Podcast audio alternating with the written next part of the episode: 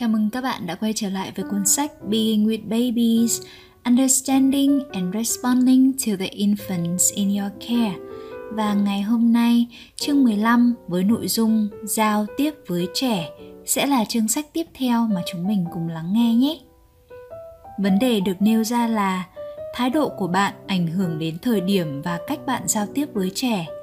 Bạn có thể không biết giá trị của việc nói chuyện trực tiếp với trẻ bạn có thể sẽ không dùng đến ngôn ngữ để cùng trẻ tạo nên một cuộc hội thoại. Khi bạn lờ trẻ đi, trẻ sẽ cảm thấy mình không có giá trị. Khi bạn không nói chuyện với trẻ trẻ sẽ không hiểu được những gì đang diễn ra.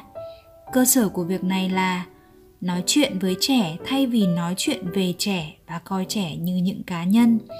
Trẻ cần được là một phần của quá trình giao tiếp khi bạn giao tiếp với trẻ, điều đó giúp xác định giá trị bản thân của trẻ. Trẻ sẽ có cơ hội tốt hơn để hiểu điều gì đang diễn ra. Ngôn ngữ mang đến một mô hình giao tiếp cho trẻ, một phương tiện truyền tải suy nghĩ và cảm xúc. Các mục tiêu được đặt ra là, thứ nhất, nhận ra tên của từng bé. Thứ hai, nói chuyện trực tiếp với bé về những chuyện đang diễn ra. Thứ ba nói chuyện với trẻ trước khi chạm vào trẻ. Thứ tư, không nói về bé với người khác khi bé đang có mặt ở đó. Đã bao nhiêu lần bạn được xem cảnh này diễn ra? Khi bạn gặp hai phụ nữ và một em bé, bạn nghe một người nói, ôi, nhìn bé yêu quá, bé thật đáng yêu. Bé bao nhiêu tuổi rồi? Bé đã ngồi dậy được chưa? Ôi, nhìn đôi mắt sáng ngời này mà xem người phụ nữ bé bé và nói bằng tông giọng cao. Chẳng phải cháu rất dễ thương sao? Sau đó, cô nói chuyện với người mẹ về bé. Bạn có thể đã chứng kiến cảnh trên không biết bao nhiêu lần. Phần lớn mọi người lớn đều nói chuyện về trẻ ngay trước mặt trẻ. Vấn đề của chuyện này là mặc dù đứa trẻ là trung tâm của cuộc trò chuyện, bé cũng sẽ được coi như là không có mặt ở đó.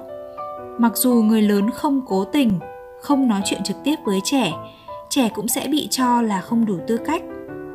Việc này, nếu được lặp đi lặp lại sẽ làm bé cảm thấy mình không có ý nghĩa. Thừa nhận bé và nói chuyện trực tiếp với bé bằng tên sẽ làm bé cảm thấy mình được tôn trọng như một cá nhân. Martha Gerber từng kể chuyện người cố vấn của bà Amy Pickler đã cho bà ấn tượng đầu tiên như thế nào? Khi tiến sĩ Pickler đến nhà Mazda để thăm con bà đang bị ốm Tiến sĩ Pickler đã bảo con gái của Mazda dùng tên và trực tiếp lấy thông tin bà cần từ đứa trẻ. Điều này làm Mazda ngạc nhiên vì nó chưa từng xảy ra trước đây. Con gái bà không thể cho bác sĩ những thông tin đó. Đối với nhiều người lớn, họ không bao giờ nói chuyện trực tiếp với trẻ, để trẻ một mình. Có thể sẽ khó để có thói quen nói chuyện với trẻ. Có một sự khác biệt lớn trong cách trẻ và người lớn giao tiếp. Trẻ con sử dụng cử chỉ và nói làm nhảm. Việc này đòi hỏi sự quan sát kỹ và hầu hết người lớn đều nói nhiều hơn nghe. Họ cho đi thông tin tốt hơn là tiếp nhận. Một số người lớn nghĩ trẻ không có khả năng học hỏi để hiểu. Nếu bạn tin là như vậy, rất dễ dàng để hiểu tại sao bạn không nói chuyện trực tiếp với trẻ sự khác nhau này thể hiện ở sự giao tiếp đáp ứng giữa người lớn và trẻ em. Những cuộc gặp gỡ xã hội phong phú và tự nhiên thúc đẩy mối liên hệ giữa trẻ và người trông trẻ.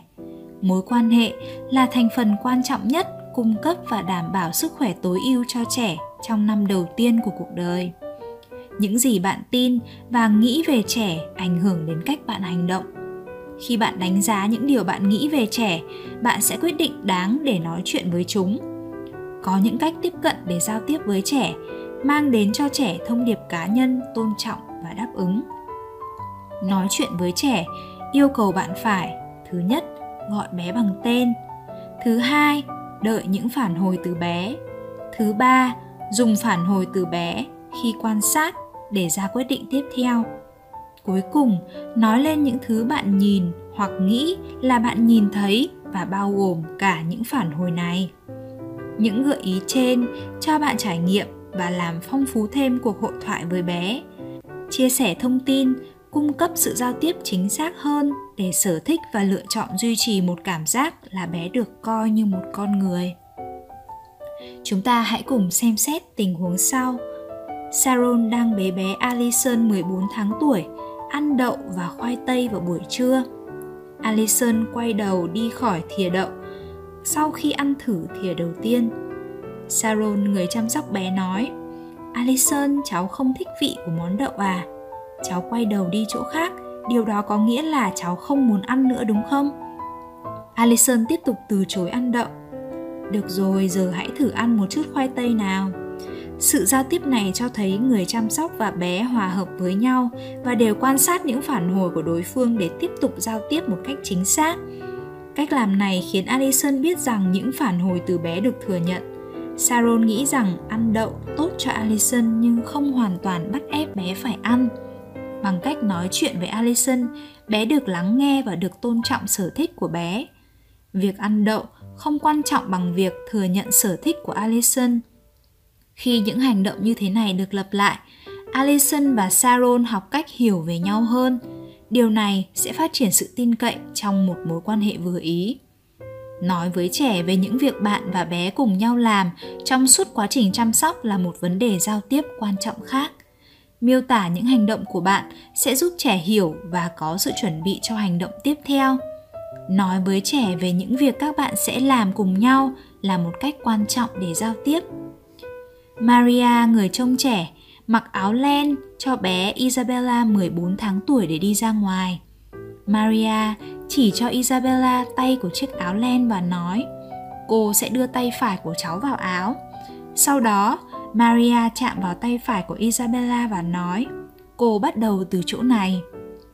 Isabella được chuẩn bị trước cho các tín hiệu của Maria và cố gắng đút tay phải của mình vào tay áo len những lời nói và hành động của Maria là tín hiệu cho Isabella về những điều sắp xảy ra, giúp Isabella hiểu và hợp tác với Maria.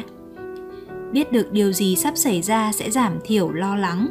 Nói với trẻ về những việc đang làm, chỉ cho chúng từng bước một và chạm vào trẻ để cho chúng những tín hiệu về việc sắp xảy ra là một cách có tác động tuyệt vời, giúp trẻ có cơ hội hiểu được hành động và ý định của bạn những hành động này mang lại sự gắn kết tuyệt vời giữa bạn và bé.